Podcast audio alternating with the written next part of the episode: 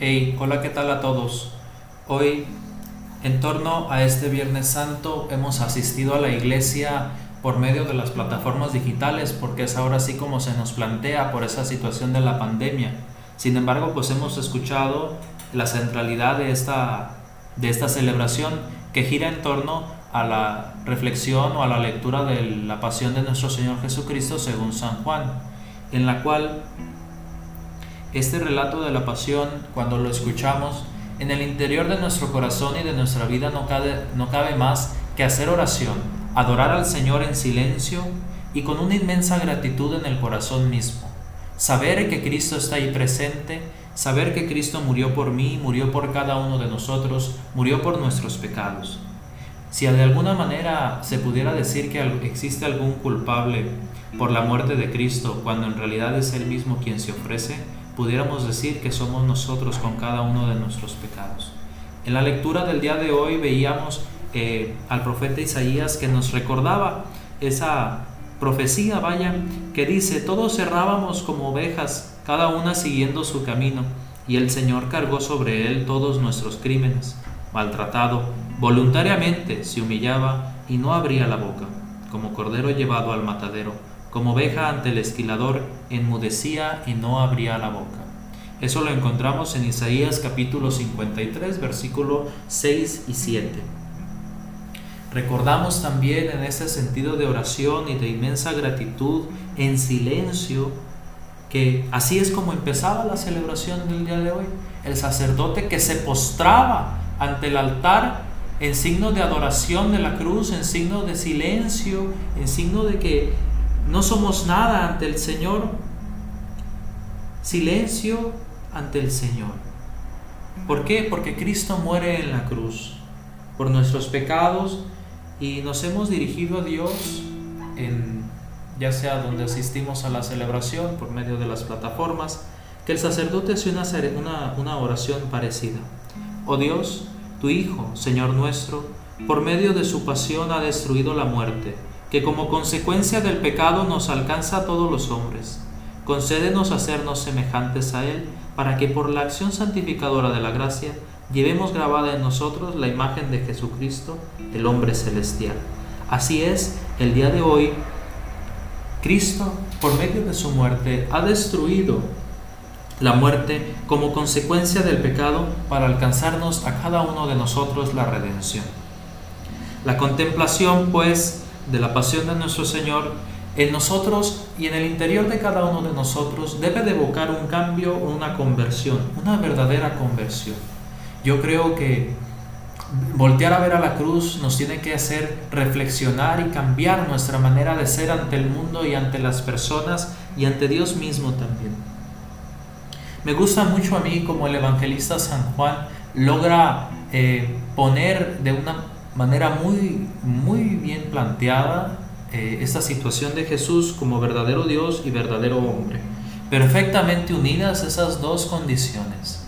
Lo vemos específicamente, por ejemplo, cuando vienen a buscarle, quienes eh, hemos de recordar que Jesús cuando sabe que vienen los soldados, pues se les adelanta, en vez de que los soldados pregunten, andamos buscando a tal por cual, no, Jesús sale al encuentro y dice, ¿a quién buscan? Entonces los mismos eh, soldados dicen a Jesús el Nazareno. Jesús contesta lo que en griego vendría siendo el ego eimi, que, que, que sería en español el yo soy, el yo soy de Jesús. Si recordamos en el Antiguo Testamento cuando le preguntan a Moisés o Moisés le pregunta a Dios, ¿quién es el que te manda? Él dice, yo soy. Entonces, cuando los soldados romanos dicen, que buscan a Jesús el Nazareno y que Jesús el Nazareno contesta yo soy, vemos en la lectura del Evangelio que son los sumos sacerdotes, únicamente es lo que menciona el Evangelio, los que se postran, los que se tiran al suelo porque escuchan el nombre de Dios, un nombre que no podían pronunciar, un nombre que para ellos era ultra, ultra, mega sagrado. Entonces por eso es que ellos dicen, pues estamos delante de Dios y se postran en rostro en tierra porque dicen, no queremos morir, no queremos, si vemos a Dios morimos, entonces nos agachamos para no verlo. Entonces eso es lo que pasa. ¿no? Pero aquí está la situación. Cristo se entrega. Él se pone de pechito, vamos a ponerlo así. Él se pone frente a los soldados y dice yo soy. No dice fíjate que andaba por allá, se escondió. No, él de frente, yo soy. Y pues se lo lleva a Jesús, ¿verdad? Entonces, como yo venía diciendo anteriormente, él mismo dijo, nadie me quita la vida, sino que soy yo quien la entrega. Después, cuando Jesús es presentado ante Anás, este, y es abofeteado, este, él, mismo contesta, ¿no? Si he faltado al hablar, muéstrame en qué he faltado. Pero si he hablado como se debe, ¿por qué me pegas? Jesús, que absorbe o que tiene la sabiduría de Dios, porque Él es Dios, contesta de una manera muy sabia y sabe que no ha faltado en nada en lo que Él ha, pronunciado, en lo que Él ha dicho, en lo que Él le mencionaba al, al, Anás, ¿no? al sumo sacerdote.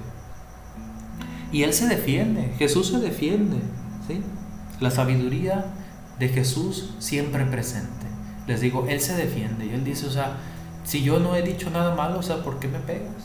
¿Por qué me pegas? Después vemos algo que a mí me, me, saca mucho como coraje de alguna manera, ¿no? Vemos, por ejemplo, que Pilato, Pilato, cuando Jesús está ante Pilato, Pilato mismo es consciente de que Jesús es inocente, pero él es una persona que no se atreve a decirlo, que no se atreve a, ser valiente, ¿sí? que no se atreve a hacerlo. De alguna manera, ¿cuántos de nosotros callamos a veces también frente a una injusticia, frente a la mentira, frente al crimen? No anunciamos y no denunciamos. Jesucristo nos recuerda que por el bautismo tenemos que denunciar y anunciar. Pilato de alguna manera nos pone el ejemplo de que hay que decir la verdad para que las cosas se hagan. Sin embargo, esa era la voluntad de Dios. Cuando Jesús está en la cruz, hay dos cosas que a mí me llaman mucho la atención. El primero es de que Cristo le entrega a Juan a María como madre. Y al mismo tiempo, Jesús nos está entregando a nosotros, a María, Madre de la Iglesia, pero también Madre de cada uno de nosotros los redimidos. Nosotros, hijos, hijos de la Madre del Redentor. Entonces nosotros tenemos a María como Madre de los redimidos. A, cada uno de nosotros eh, fuimos redimidos por Cristo. Y después algo que me gustaría después retomarlo en, otro, en otra temporada, en otro, en otro segmento, es el que de aquel costado sufriente y doliente, ya muerto incluso, eh, que es traspasado por la lanza del, soldado romano, eh, brota sangre y agua, eso bajo juramento del mismo escritor sagrado, en este caso San Juan. ¿Por qué? Porque él es el único que pudo haber escrito eso, dado a que él era el que estaba ahí junto con María. O sea, eso, este fragmento, esta situación de el costado traspasado de Jesús no lo encontramos en otro, en otro evangelio más que en Juan, porque él incluso después de todo este eh, parte de que narra el evangelio, narra la muerte de Jesús, la pasión muerte de Cristo, eh, él dice que él mismo da testimonio, el que escribe, el que dice esto, da testimonio porque él lo vio con, los, con sus mismos ojos. En otro momento vamos a escuchar, por ejemplo, el prefacio de la Pasión de nuestro Señor, que dice que en la, pasión salvadora de tu Hijo, el inmenso, el universo aprende a reclamar, digo, perdón, a proclamar tu grandeza y por la fuerza de la cruz, el mundo es juzgado como reo y el crucificado exaltado como juez poderoso. Por la fuerza de esa cruz, por la fuerza de ese sacrificio, el mundo entero es juzgado, pero al mismo tiempo exaltado y redimido. Eso es lo que dice el prefacio de la pasión. Y pues hoy que nos poníamos delante de la cruz, reflexionábamos tantísimas cosas, pero reflexionábamos sobre todo el amor que Dios nos tiene, el amor que Jesús nos tuvo en aquella cruz. ¿sí? Jesús que nos ama y nos demuestra y nos pone el ejemplo. De alguna manera este Evangelio nos ayuda a salir de nuestra cobardía sin miedo, como la cobardía que tuvo Pedro y sus apóstoles, al no estar presente en aquellos momentos de la crucifixión, en aquellos momentos de Via Crucis. El único que estaba era Juan, un apóstol, el apóstol San Juan. también nos pide que no seamos soberbios, así como Anás y Caifás. ¿Sí? Esas dos personas que se las creían de todas, todas, y, y que digo, no está mal saber mucho, sino ser soberbios y querernos más que los demás. O sea, en ese sentido fue cuando Cristo, cuando Cristo le contestó al soldado, ¿no? Cuando le pegó la bofetada. Y nos invita también a salir de nuestra mentira y nuestra injusticia, ¿sí? Como aquella mentira e injusticia que cometió Pilato. De esa manera, pudiéramos decir que eh, debemos de, nos recuerda Cristo de alguna manera en ese pasaje, en ese fragmento, y también al mismo tiempo el evangelista San Juan, nos recuerda que debemos eh, volver hacia nuestro bautismo y saber que somos bautizados para anunciar y denunciar aquello, todo. Pero el juicio que hace Jesús desde la cruz no es un juicio de condenación, sino de vida. Eso es algo que debemos de tener en cuenta. Jesús no nos juzga desde la cruz para condenarnos al infierno, sino que restituye el linaje caído de Adán para que el hombre pueda entrar al reino de los cielos, así de esa manera.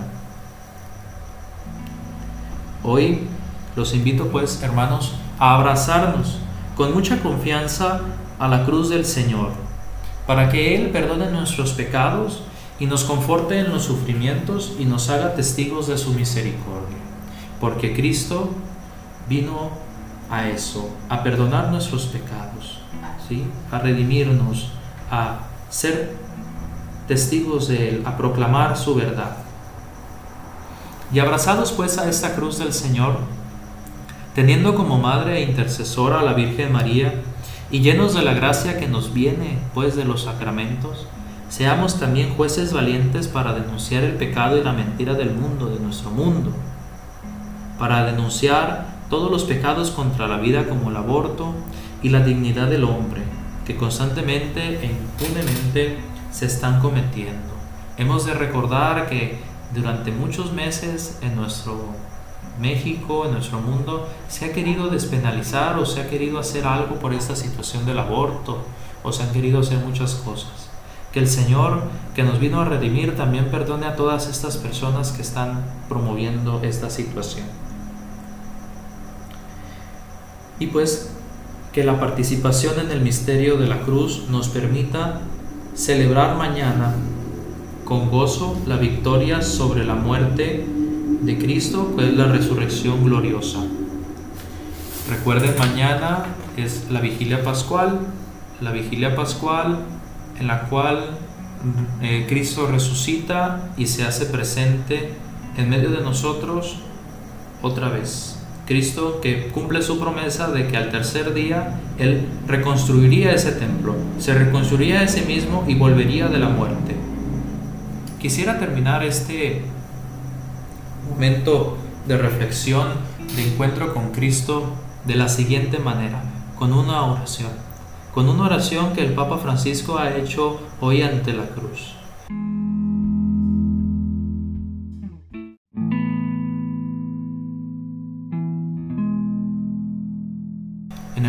Padre, del Hijo y del Espíritu Santo. Amén. Señor Jesús, ayúdanos a ver en tu cruz todas las cruces del mundo. La cruz de las personas hambrientas de pan y de amor.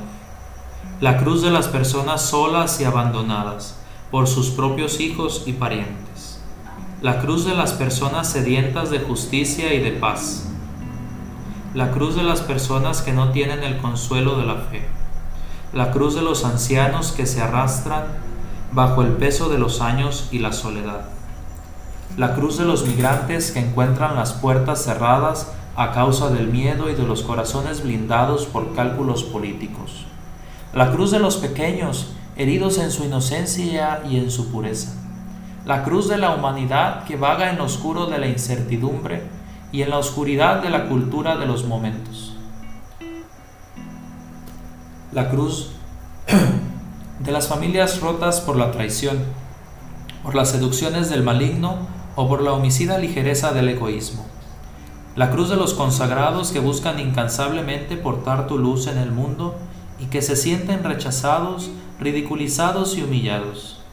La cruz de los consagrados que en su caminar han olvidado su primer amor. La cruz de tus hijos que creyendo en ti y buscando en ti, según tu palabra, se encuentran marginados y descartados, incluso por sus familiares y cercanos. La cruz de nuestras debilidades, de nuestras hipocresías, de nuestras traiciones, de nuestros pecados y de nuestras numerosas promesas rotas que le hemos hecho al Señor. La cruz de esta tu iglesia, que fiel a tu evangelio, se fatiga pues por llevar tu amor también entre tus mismos bautizados. La cruz de la iglesia, tu esposa, que se siente asaltada continuamente en lo interno y en lo externo la cruz de nuestra casa común que seriamente se marchita bajo nuestros ojos egoístas y cegados por la codicia y el poder. Señor Jesús, reaviva en nosotros la esperanza de la resurrección y de tu definitiva victoria contra todo mal y toda muerte. Dios los bendiga a todos y cada uno de ustedes.